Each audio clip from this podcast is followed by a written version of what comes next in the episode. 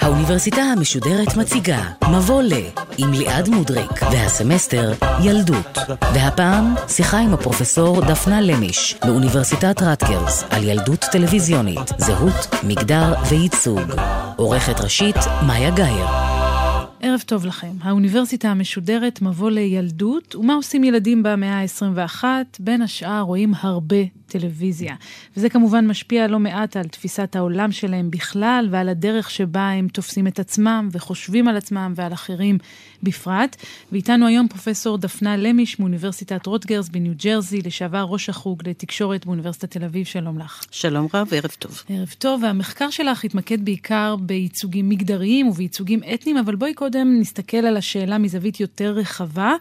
עד כמה החשש שלנו הזה מהטלוויזיה, שתשנה את הדרך שבה הילדים שלנו חושבים, הוא באמת מבוסס? קודם כל לא הייתי מגדירה את זה כחשש. זאת אומרת, ההתייחסות היא לטלוויזיה, והיום כשאנחנו מדברים על טלוויזיה, מתכוונים לכל סוגי המסכים.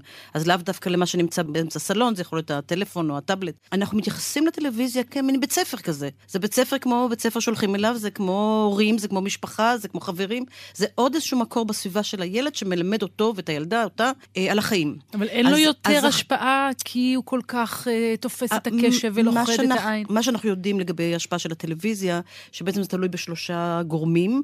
באנגלית קוראים לזה השלושה C, C ה-child, הילד, הילדה, C ה-content, התוכן, ו-C הקונטקסט. שזה קל לתרגם לעברית, הקונטקסט, ההקשר. אז הנקודה היא, זה תלוי בילד ובילדה, במאפיינים שלהם, באישיות שלהם, בגיל שלהם, במגדר שלהם. זה תלוי לאיזה תוכן הם נחשפים. הם יכולים להיחשף לתוכן נפלא שמרחיב את האופקים ומעשיר את העולם, והם יכולים להיחשף לתוכן אלים וסטריאוטיפי וגזעני ובעייתי שיצמצם את עולמם. וכמובן זה תלוי בהקשר, תלוי מי ההורים, תלוי איך ההורים מתווכים את שימושי הטלוויזיה, תלוי עולם הערכים של ההורים, מה הם מרשים לילד לראות, מה לא, וכן הלאה וכן הלאה. כך שזה מאוד מורכב. אבל כן, המילה חשש, את התחלת איתה, יש הרבה דברים בטלוויזיה שהם מעוררי דאגה, כי הם מציגים עולם ערכים שהוא במידה רבה יכול להיות שונה מעולם ערכים שאנחנו בעצמנו מאמינים בו. תסביר לי. אה, לדוגמה, אם אנחנו כחברה, הייתי רוצה להאמין אה, בגדול, מאמינים בשוויון מגדרי ושוויון אתני, אז היינו רוצים שהילדים שלנו ילמדו בכל המקורות שלהם, בין אם זה בבית ספר, בין אם זה עם חברים, בין אם זה בגן המשחקים ובין אם זה בטלוויזיה ובקולנוע, ילמדו את הערך של שוויון מגדרי ושוויון אתני ושוויון של כל בני אדם שווים במהותם. אם הטלוויזיה מראה להם עולמות מאוד מצרים, מאוד סטריאוטיפיים, שבהם אה, נשיות מוגדרת בצורה אחת וגבריות בצורה אחרת, אז אה, היא סוגרת להם אופקים, היא סוגרת להם אפשרויות. במקרה כזה, יש חשש שבאמת הטלוויזיה, שהוא סוכן חברות, תפנה אותם לכיוונים שהם לא רצויים לנו. ולכן אני אומר, ההערה הראשונה החשובה לגבי הורים, מחנכים, זה לא לחשוב על הטלוויזיה כסתם איזה משהו שאנחנו מעבירים את הזמן ואין לזה משמעות, אלא תמיד לחשוב על הטלוויזיה כעוד איזשהו בית ספר, והאם מה שמלמדים במרכאות בבית ספר הזה מתאים לתפיסה שלי האידיאולוגית, הערכית וכולי. אז בואי נתחיל אולי באמת אה, במגדר, אולי עוד לפני שנדבר על הטלוויזיה צריך להגדיר מהי בכלל תפיסה מגדרית, כן. על מה כן. אנחנו מדברות. הנקודה של מגדר היא מאוד חשובה להבחין בינה ובין מין, זאת אומרת, יש הבדלים, ילד, ילדה נולדים, כל אחד עם איברי אה, אה, רבייה אחרים, וזה מגדיר באופן ביולוגי את, את המין שלהם. אבל זה לא מגדיר את המגדר, מגדר נתפס כתפיסות החברתיות של מה הולך יחד עם איברי מין מסוימים. יש ביטוי מאוד ידוע של פילוסופית צרפתית אה, ידועה, סימון דה בובואר, שהיא הגדירה את זה, כן, אישה לא נולדת אישה, היא הופכת לאישה. כלומר, ילדה, תינוקת, לא נולדת נשית, היא הופכת לנשית באמצעות סוכני החיברות, בדרך שמגדלים אותה, במה שהיא רואה בחברה, ואותו דבר נכון גם לגבי בנים, בן לא נולד בן. מה זה להיות בן מוגדר על ידי החברה. זאת אומרת, הוא נולד בן מבחינת המין שלו, לא מבחינת המגדר שלו. אכן כן, וזאת הבחנה בין מגדר ומין. מגדר זה התפיסות החברתיות של מה אה, מתאים ל- להיות בן, מה מתאים להיות בת, ההתנהגויות, השאיפות, תכונות האופי, אה, וכן הלאה וכן הלאה. והתהליך שבו אני רוכשת את התפיסה המגדרית שלי הוא תהליך של הבניה חברתית בהכרח? הוא, הוא תהליך של בהחלט הבניה חברתית, בגלל שבבידוד אי אפשר ללמוד את זה, לומדים את זה מחיקוי של אנשים אחרים ששייכים לאותו מגדר, אה, לומדים את זה מהחברה מסביב, לומדים את זה מטלוויזיה, מספרים, מקולנוע, ממשחקים, מכל דבר שבו מוצגים לי דימויים של מה זה להיות בת ומה זה להיות בן. מזה אני לומדת מה החברה מצפה ממני בתור בת, מה החברה מצפה ממני בתור בן, מה החברה מצפה ליחסים בינינו.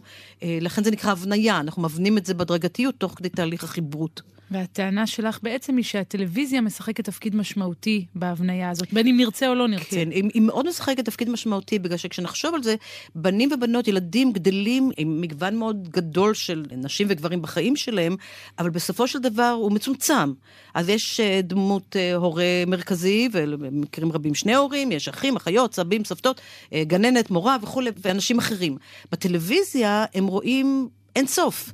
דמויות. זאת אומרת, המגוון של הדמויות שמלמדות אותם על מה זה להיות בן, מה זה להיות בת, הוא הרבה יותר רחב ממה שהם פוגשים במציאות. וזה מעניין אגב, כי אולי אה, דווקא אם כל המגוון האינסופי הזה מתנהג פחות או יותר אותו דבר, אז האפקט יהיה הרבה יותר נכון, חזק, ההשפעה תהיה הרבה יותר חזקה. כן, כי זה מקבע את זה שזה בעצם מה שהנורמה החברתית. זו המציאות. ו- כן, שזאת המציאות, ו- ושאם אני רוצה להסתדר במציאות, ואם אני רוצה להתאים את עצמי למציאות, ואם אני רוצה להצליח במציאות, זה מה שמצופה ממני, בין כבן ובין כבת. ולכן נורא חשוב באמת לבחון מהם הדימויים האלה בטלוויזיה. זאת אומרת, מה אנחנו יכולים להגיד בגדול על איך מוצגת בת ואיך מוצג בן בטלוויזיה. והמחקר שאתה הזכרת אותו בהתחלה באמת עסק בסוגיה הזאת. ניסינו לראות איך מוצג מבדלים מגדריים בטלוויזיה. הישראלית. אז זה היה חלק מפרויקט בינלאומי, וזאת נקודה מאוד חשובה להדגיש, שזה לא תופעה ישראלית, זו תופעה כלל עולמית. מה שהופך את זה לסוגיה מאוד חשובה, לא רק לנו בישראל, אלא בהקשר העולמי, ובמיוחד לאור העובדה שמשהו כמו 80 אחוז מתוכניות הטלוויזיה שילדים בישראל נחשפים אליהם, הם בכלל לא יצירה ישראלית. זה, זה, זה דברים שנרכשים מחו"ל. אז המחקר היה מחקר של 24 מדינות, ובדקנו ב-24 מדינות מדגם מייצג של תוכניות טלוויזיה שמשודרות לילדים מגיל שנתיים עד גיל 12 פחות או יותר, וניתחנו אותם באופן מאוד מדוקדק לגבי הבדלים מגדריים, הבדלים אתניים, משפחתיות, אה, נכויות, כל מיני משתנים שונים, אה, ועשינו השוואה. והתופעה, בסך הכל היו כ-25 אלף תוכניות טלוויזיה שנותחו. מדובר על, על שעות ניתוח ענקיות, זה היה מבצע מאוד גדול. אבל רק כדי שנבין, עוד לפני שנגיע לתוצאות, נבין את המתודולוגיה, את שיטות המחקר. אז בעצם יושבים חוקרים ומנתחים שעות על גבי שעות של סדרות טלוויזיה, והשאלה היא אילו דמויות הן גבריות ואלה נשיות, כן. כמה זמן מסך מקבלת כל דמות. נכון. מה המדדים שלכם? אה, רק לומר שכשאת אומרת מנתחים, יש מה שנקרא קודבוק, אה, ספר קידוד, שבו רשומות השאלות מאוד ספציפית ועונים כן, לא, למשל, האם הבת, אה, יש לה ריסים ארוכים ופה אדום מאוד, של אודם. עד כדי כך. בוודאי, כן. או האם הבת מוצגת כמנהיגה של הקבוצה או כמונהגת.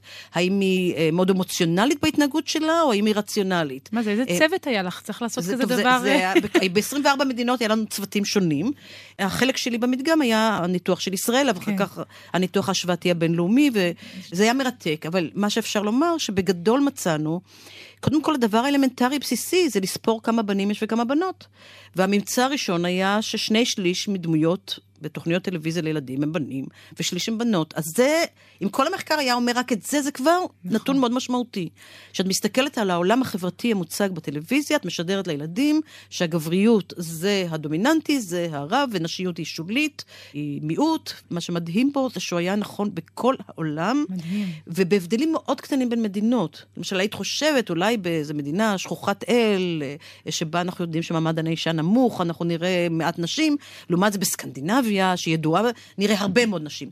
ההבדלים היו מאוד קטנים, זה היה בסביבות שני שליש לשליש, בכל המדינות, עם אחוז יותר, אחוז פחות, אה, כולל בישראל. ואני מנסה לחשוב למה, זה כי התפיסה הרווחת היא שגיבורה, ילדה, תהיה אה, אטרקטיבית או מעניינת רק לבנות, כן. ואילו גיבור ילד יתאים גם לבנים זאת, וגם זאת לבנות. זאת אכן, מה שאת אומרת, זה אכן מה שהתעשייה בגדול מאמינה.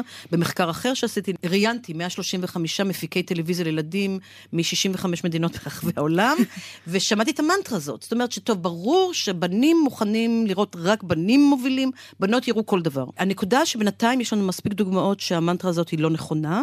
השאלה היא לא אם מראים בת, אלא אם כשמראים בת נשית, מתחנחנת, מתייפייפת, פסיבית, בכיינית, זה באמת לא מעניין את הבנים. זה גם לא בהכרח מעניין את הבנות, נגדיר את זה ככה. וגם אותו אבל... דבר היה נכון לגבי בן, נכון, שיהיה מתחנחן ופסיבי. לא, לא מעניין, אבל אם מראים בנות שהן אסרטיביות, והן חכמות, ושהן אנרגטיות, ושהן חיוביות, ושהן בנות אה, חברות טובות, ושיש להן הרפתקאות מרתקות, הן לא עסוקות רק בצבע הציפורניים ובלהבריש את השיער לשים סרטים, אלא הן יוצאות להרפתקאות, אז זה מעניין גם את הבנים. מה שאנחנו רואים בטלוויזיה זה בעצם שיקוף של חוסר שוויון מגדרי שקיים בחברה. כן. טלוויזיה הרי לא קיימת באופן אה, מנותק, מנותק היא משקפת אותנו ואת מה שאנחנו בעולמנו חושבים ומרגישים. אבל יש נתונים על זה, זאת אומרת, את אמרת כאן משהו מאוד מעניין. אמרת שהתפיסה הרווחת היא שבנים לא יתעניינו בגיבורות שהן בנות, אבל כשיש סדרות שהגיבורות שלהן בנות והן בנות אסרטיביות, דווקא רואים שבנים כן צופים בהן. יש נתונים. כן, דוגמה מצוינת לתופעה הזאת הייתה סדרת טלוויזיה שנקראת דורה החוקרת.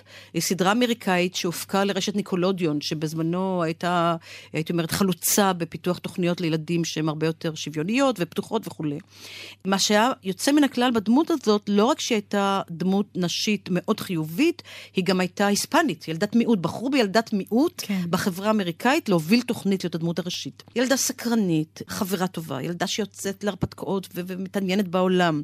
ילדה שלבושה לא בשמלת מלמלה ורודה עם נצנצים, אלא בבגדים... אה, מכנסיים ש... וחולצה. עם מבנה גוף של ילדה נורמלית בגיל הגן, ולא עם מותניים מאוד צרות ורגליים מאוד ארוכות ושיער בלונדיני כן. מתנפנף ברוח וריסים ארוכים וכולי. זאת אומרת, היא שברה את כל הסטריאוטיפים האלה. הציגו ילדה נורמלית במראה שלה, וסקרנית ונפלאה ואופטימית וחיובית, והיה לה מה שנקרא סיידקי, כאילו החבר קופיף. גילו שגם בנים וגם בנות בגיל הגן אוהבים את הסדרה, צופים בה, מתעניינים בה, כלומר, אחוזי הצפייה היו זהים. מה שקרה, וזו סוגיה מאוד מעניינת אחרת, שהעניין של המרצ'נדייז, של, של המכירה של צעצועים ובגדים ומוצרים, שמלווה הרבה מאוד מתוכניות הטלוויזיה, אה, די קברה את השוויון המגדרי.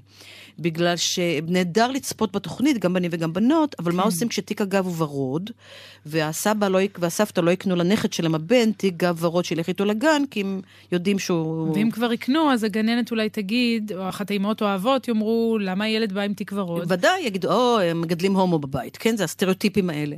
ואנחנו רואים את זה בהרבה מאוד אה, אה, מכירה של צעצועים ואביזרים שמלווים תוכניות טלוויזיה. ושוב, אה, לא רק תוכניות טלוויזיה, אני חושבת על סרטים כמו לשבור את הקרח ומואנה, שאלה נכון. סרטים שעוד נגיע אליהם, שהמטרה שלהם היא להציג גיבורה נשית חזקה ולשבור חלק מהסטריאוטיפים של דיסני הישן, וגם שם, כן. המרצ'נדייז, המוצרים לגמ, הנלווים, לגמרי, רק של בנות. לגמרי של בנות, ושל בנות בתפיסה הסטריאוטיפית של מה בנות אוהבות. כן. זאת אומרת, קישוטים, ו... לקים, ו... ולקים, ו... ו... ותכשיטים וכולי וכולי.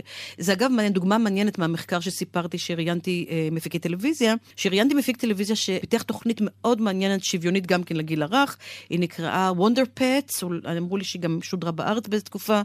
זה שלושה בעלי חיים שיש להם, ברור מה המין שלהם, אבל הם שלושתם לחלוטין שוויוניים, הם לבושים אה, ספורטיבי, והם יוצאים להרפתקאות להציל חיות אחרות.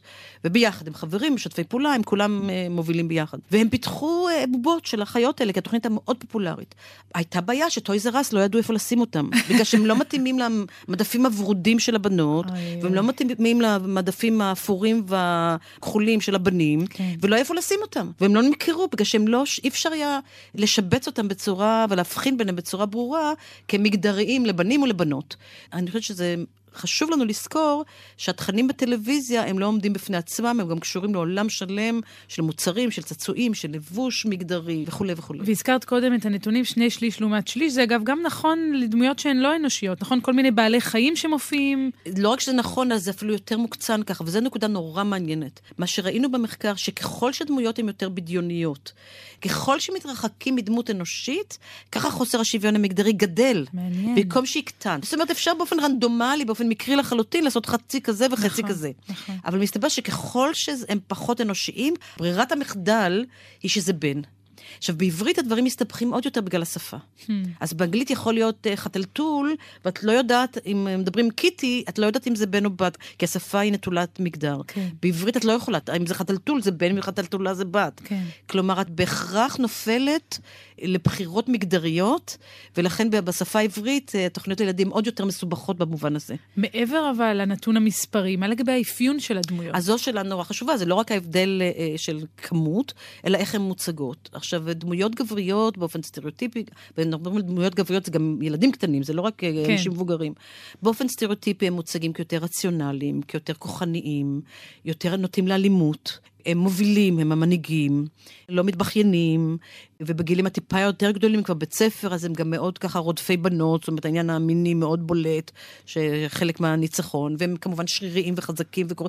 והם שולטים בטכנולוגיה, בין אם זה בכלים או במכוניות או ברובוטים, שולטים בטכנולוגיה, שולטים בטבע, שולטים בבנות. זאת אומרת, כל מה שהיינו מצפים מהסטריאוטיפים המוכרים על גברים. ממש ככה.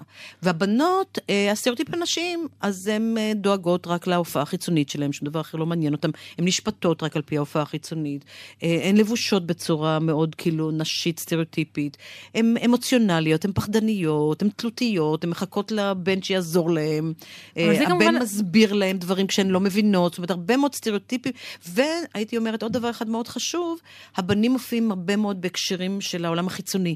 הם בטבע, הם בהרפתקאות, הם בטכנולוגיה, הבנות מופיעות הרבה מאוד בהקשרים של העולם הפרטי, בין אם זה בבית, אפילו אם הן לא מבשלות וזה, אבל הן נמצאות במרחב הפרטי יותר, במקום מוגן, במקום סגור. ומה שמדהים בזה, שהסטריאוטיפים כל כך מוכרים וכל כך בנאליים, שהיינו מצפים שהם כבר ישתחררו מהם. אז אבל... זהו, זה מה שרציתי לשאול, כי נשמע לי לא סביר שזה הכל כך. זאת אומרת, זה, בוודאי את מדברת על הממוצע, כן. ויש גם יוצאי דופן, אבל את אומרת אלה יוצאי דופן שמעידים על הכלל. אכן כן, יש בוודאי יוצאי דופן, ואנחנו רואים שככל שעובר הזמן, יש חינוך של המפיקים, אז אנחנו רואים גם שינוי. אה, יש הרבה מאוד הסברים למה זה. אחד ההסברים הבולטים, מרבית התוכניות לילדים שמסתובבות ברחבי העולם הם אנימציה. אה, עולם האנימציה עולם כמעט בכללותו עולם גברי. מרבית האנימטורים בעולם הם גברים, כל אחד מאיתנו מייצר את הדברים שמוכרים לנו. אז הם מייצרים את תפיסת העולם שלהם ואת השאיפות שלהם ואת עולם הדמיון שלהם, כמו שהם גדלו, כמו שהם רואים את העולם, כן. לעתים בכלל בלי מודעות שהם מציגים משהו סטריאוטיפי. חזרתי הרגע מכנס לפני שהגעתי ארצה, באנגליה, ומרצה בכיר שמחזיק מעצמו כמאוד מתקדם וכולי, הראה איזה שקופית שמגדיר מנהיגים. וכל המנהיגים היו גברים לבנים. והסבתי תשומת ליבו, והוא אמר לי, בחיי, לא שמתי לב. זאת אומרת, זה לא מרוע לב, זה לא כן. מטיפשות, זה לא כן. מחוסר מודעות, הוא לא שם לב. אז זה אחד ההסברים, שהמפיקים, האנימטורים הם, הם גברים. אגב, יש גם הבדל במראה החיצוני ממש, נכון? של ייצוגים של בנים וייצוגים של בנות, ודאי באנימציה. אה, כן, ואצל בנים מקדישים עניין של הכוח הפיזי, ולכן יקדישו את השרירים, את הכתפיים הרחבות, את הבנייה הזאת, אבל אצל בנים אנחנו רואים הרבה יותר מנעד גדול, מרחב של איך להיראות. יכולים להיות בנים יותר שמנמנים ויותר רזים. וצבעי שיער שונים. כן, מקובל. אצל בנות, אה, העניין של ההופעה החיצונית מאוד קיצוני, מבנה גוף מאוד רזה, שזו שאלה מאוד חשובה כן. לדיון, בגלל שזה מפתח דימוי גוף בעייתי לבנות, והפרעות אכילה בעקבות זה, אבל זה יש הרבה מאוד מחקרים. אה, רגליים מאוד ארוכות בחוסר פרופורציה לגוף. במחקר, אחד הדברים שעשינו זה מדדנו כאילו את הפרופורציה בין מותניים, אה, חזה וירכיים, כן. וגילינו שמרבית הדמויות, באנימציה הכוונה כמובן, הן יותר רזות מהדימוי גוף של הדוגמנית האידיאלית. זאת אומרת, מציגים מודל גוף שהוא בלתי אפשרי להשגה. ככל שאני אתאמץ יותר, ככה אני, הבת תתאמץ יותר, היא תיכשל יותר, כי בינתיים עובר זמן והיא מתבגרת, אז היא מתרחקת עוד יותר מהאפשרות שזה יקרה. וכמובן זה מלווה בשיער ארוך ועשיר. ו- בלונדיני לא פעם, נכון? בלונדיני. הרבה יותר מהייצוג של הבלונדיני כן, באוכלוסייה המערבית. כן, בלונדיני מאוד, מאוד מושך, עדיין בתפיסה המערבית, אנחנו רואים את זה בפרסומות. בלונדיני עם עיניים כחולות נחשב ליופי ולטוהר ול, ולביתוליות וכולי.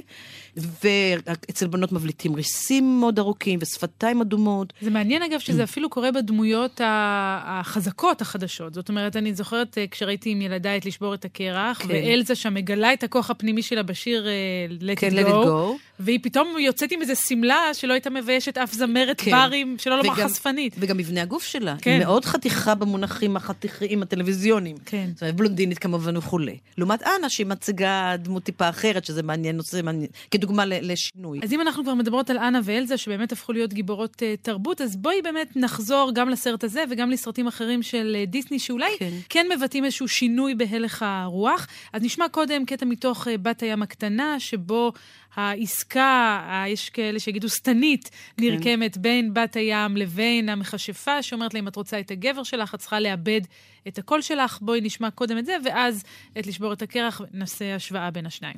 Have we got a deal? If I become human, I'll never be with my father or sisters again. That's right. But you'll have your man. Life's full of tough choices, isn't it? oh, and there is one more thing. We haven't discussed the subject of payment. What I want from you is Your voice. My voice? You've got it, sweet cakes. No more talking, singing, zip. But without my voice, how can I. You'll have your looks, your pretty face. And don't underestimate the importance of body language. טוב, זו באמת דוגמה חריגה, אני חושבת. כשהיא נדרשת לוותר על הקול שלה כן, בשביל אבל היא- הגבר שהיא... זה נכון שהיא. חריגה, אבל היא סימבולית מאוד. זאת אומרת, הרעיון שמה שחשוב אצלה זה המראה שלה. זה במובן מסוים מאוד אה, מייצג את הסוגיה. זאת אומרת, הנשיות נמדדת על פי המראה ולא על פי האדם. ולכן הכל מסמל פה את הפנימיות שלה וכולי. כן, והיא עושה את העסקה הזאת, כי יותר חשוב לה לזכות באהבה. וזה באמת מוביל אותנו לסוגיה שהיא קשורה היטב בעניין הזה, וזה לא רק איך נשים וגברים או ילדים וילדות מוצגים על המסך, אלא גם איזה סוג יחסים אמורים להיות בין שני המינים או המגדרים כן. האלה. בואי נשמע דוגמה מלשבור את הקרח, כאמור, ששם התפיסה היא, היא באמת mm-hmm. שונה. So, uh, tell me, what made the queen go all ice crazy? Oh, well, it was all my fault. I, I got engaged, but then she freaked out because I'd only just met him, you know, that day, and she said she wouldn't bless the marriage. Wait, you got engaged to someone you just met that day? Yeah, anyway, I got mad, and so she got mad, and then she tried to walk away, and I grabbed her glove. Hang and- on. You mean to tell me you got engaged to someone you just met that day? Didn't your parents ever warn you about strangers? Yes, they did. But Hans is not a stranger. Oh, yeah? What's his last name? Of the Southern Isles. What's his favorite food? Sandwiches. Best friend's name? Probably John. Eye color. Dreamy. Foot size? Foot size doesn't matter. Have you had a meal with him yet? What if you hate the way he eats? What if you hate the way he picks his nose? Picks his nose. And eats it. Excuse me, sir. He's a prince. All men do it. Ew. Look, it doesn't matter. It's true love. Doesn't sound like true love.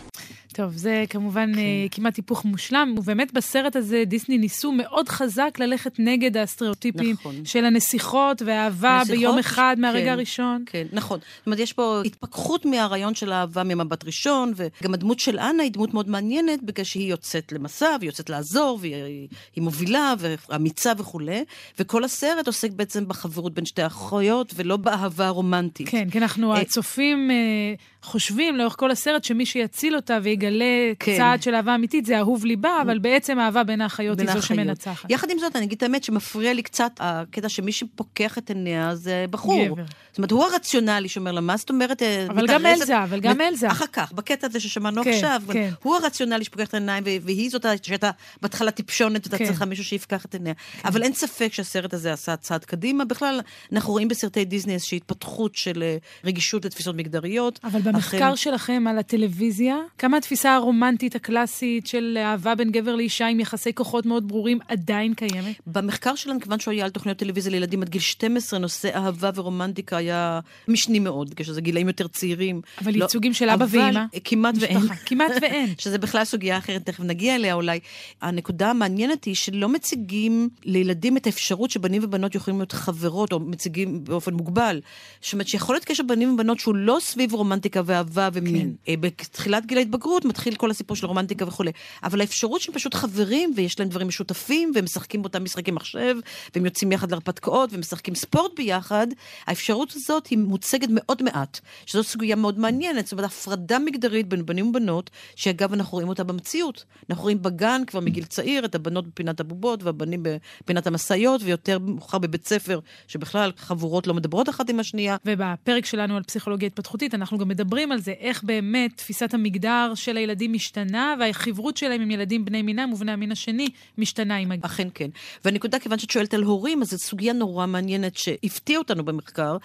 אה, היינו מצפים שבתוכניות לילדים יהיה הרבה מאוד עיסוק במשפחה. בכל זאת המשפחה זה התא הטבעי שבו ילדים גדלים, כל כך משמעותי מבחינת ההתפתחות שלהם. גילינו שהרבה מאוד מהתוכניות בכלל אין משפחה. חיפשנו משפחות, לראות אם יש אה, דימויים של משפחות מתקדמות, משפחות חד-מיניות, משפחות גרושות, משפחות. כן. נישואים שניים, כאילו מגוון של משפחות, שכיום אנחנו יודעים, העולם שלנו ילדים גדלים ילדים במשפחות מכל סוג ומין. ולא לא רק שלא מצאנו את זה, מצאנו מעט משפחות בכלל. מין תפיסה כאילו ילדים היו גדלים באיזה עולם שהם עצמאים לחלוטין, הם יוצאים להילחם נגד כוחות הרשע לבדם, הם לא צריכים הורים. פשוט בלי משפחה, הם ב- חיים בהרבה מאוד באיזה... בכלל בלי משפחה, יוצאים ממה שכונה בספרות הום אלון, מהסרט הום אלון, זאת אומרת, כן. הילדים הם הום אלון, הם לבדם, הם מאוד טכנולוגיים. כשיש הורים, הם לא פעם הם מאוד מניפולטיביים כנגד ההורים. בארץ זה בולט בפרסומות. פרסומות שבהם יש היפוך תפקידים, הילדים הם אלה שנותנים להורים ייעוץ בנקאי, או איזה מכונית כדאי לקנות, או לאיזה כבלים כן. כדאי להתחבר. אז איך זה משפיע אבל על ההבניה החברתית של הילדים, על הייצוגים שלהם? היעדר המשפחה. אנחנו לא יודעים איך זה משפיע על ההבניה, אבל זה בוודאי משפיע על איזושהי תפיסה של אה, פחות חשיבות להורים, או לחיברות, שהחיברות מקורו בקבוצת השווים, או מקורו באמצעי התקשורת. זאת אומרת שההורים כאילו יש להם תפקיד יותר, נתפס כפח, כמשני, כשאנחנו יודעים במציאות ובמחקרים הפסיכולוגיים כמה ההורות והמשפחה כן. כן. עדיין הם הדבר הכי חשוב, וגם עם כל המדיה למיניהם, המשפחה היא הדבר המשמעותי ביותר מבחינת היחסים והתפתחות תקינה ובריאה של ילדים. רואים את ההיעדר הזה, זה מאוד מעניין. ואנחנו מתקרבות לסיום, ואני, uh, התעסקנו הרבה בייצוגים מגדריים, ואני שואלת את עצמי, האם זה מכיוון שזה אולי הדרך הכי משמעותית שבה הטלוויזיה והייצוגים החברתיים משפיעים על הילדים שלנו, לעומת ייצוגים uh, של uh, יהודים ערבים, מזרחים, אשכנזים, עניים, עשירים, או שבמקרה יצא שדיברנו כל כך הרבה על מגדר, כי שתינו מתעניינות בזה.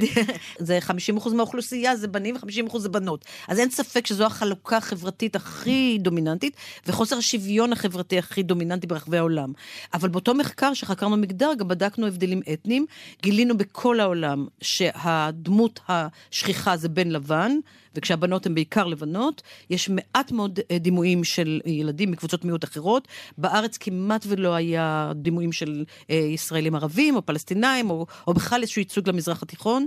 וישנה תופעה מעניינת, שכיוון שיש כבר היום מודעות לכך שאי אפשר שהעולם יהיה כולו לבן, אז אנחנו רואים מגמה של מה שנקרא השכמה של הדמויות. זאת אומרת, זו דמות שיש לה טיפ... טיפה צבע, שאם את תימנית, את תוכלי לראות בתימנית, אם את שחורה, תראי בשחורה, אם את לטינית, תראי בלטינית. כשהמת... בכל העולם. כשה... בכל העולם. כשהמטרה היא די שיווקית. זאת אומרת שזה יתחבר לילדים ברחבי העולם, שאיכשהו יוכלו למצוא את עצמם, בלי שזה מוגדר בדיוק איזה משהו אתני כאן. זאת אומרת, לא מאידיאלים. לא מאידיאלים, אידיאלים כלכליים, עם תוציא של מכירה. כן. כי יש פה איזו תפיסה שלהציג עולם טלוויזיוני, בעיקר באנימציה לילדים, שהוא נטול להקשר תרבותי, כדי שזה יימכר טוב. אז למשל, קוריוז משעשע תמיד, זה שבתוכניות טלוויזיה שהן יוצרות בארצות הברית, מראים את המכוניות נוסעות באמצע הכביש, לא בימין ולא בשמאל. כדי שזה אפשר להראות את זה בקלות באנגליה או באוסטרליה או במקומות אחרים, בלי שהילדים יראה להם פתאום מוזר, מה פתאום מכונית נוסעת בצד שמאל. נחמד, לא שמתי לב. שוב, הרעיון הוא לייצר תוכניות שיהיו כביכול גלובליות, כביכול נטולות הקשר תרבותי ומקומי, כדי שתמכרנה טוב ותשדרנה טוב וכולי. חוסר השוויון, גם המגדרי וגם האתני, הוא אחד המוטיבים המרכזיים של זה. אנחנו במבוא לילדות, אבל הילדים האלה יתבגרו מתישהו ויהיו מבוגרים. אני תוהה אם יש הבדל בין הטלוויזיה למבוגרים והטלוויזיה לילדים בהקשר הזה. זאת אומרת, הטלוויזיה לילדים אולי מקדימה איזו סובלנות שאנחנו עדיין לא רואים בטלוויזיה למבוגרים, או ההפך.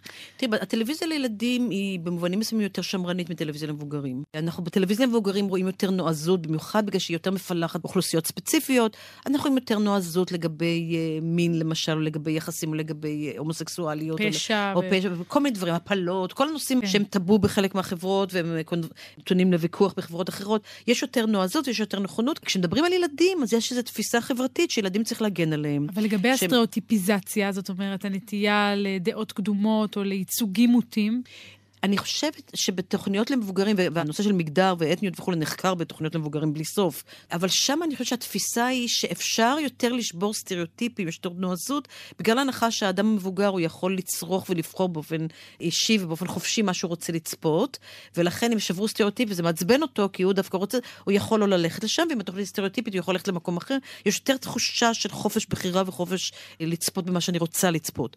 לילדים יש יותר תחושה שצריך לגונן עליהם ולשמור על הסטטוס כפי שהוא, ולהראות להם פתאום יל, ילדה מובילה וילדה עצמאית וילדה כוחנית, יכול להיות, כאילו לערער להם את תפיסת העולם שלהם. אבל אני חושבת שאי אפשר לסיים את השיחה בינינו בלי לציין שדיברנו על הרוב, אבל יש הרבה מאוד דוגמאות חיוביות, יש הרבה מאוד תוכניות היום ששוברות את הסטריאוטיפים, כך שאומנם זה היום מיעוט, אבל יש מגמה כזאת, וככל שנדבר יותר על הנושאים האלה, כמו בתוכנית הזאת, וככל שיהיו, נגדל דור חדש של מפיקי טלוויזיה וקולנוע ומשחקי מחשב וכולי, וככל שכולנו נהיה מודעים יותר ונבחר לילדים שלנו תוכניות שהן אכן יותר שוויוניות, ככה יש סיכוי לשינוי לטובה. טוב, אני מקווה שכמה מפיקי טלוויזיה ואנשי תוכן האזינו לנו עם כך. אני גם מקווה. אני מאוד מאוד מודה לך, פרופסור דפנה למי, של השיחה המרתקת הזאת. תודה. תודה לך.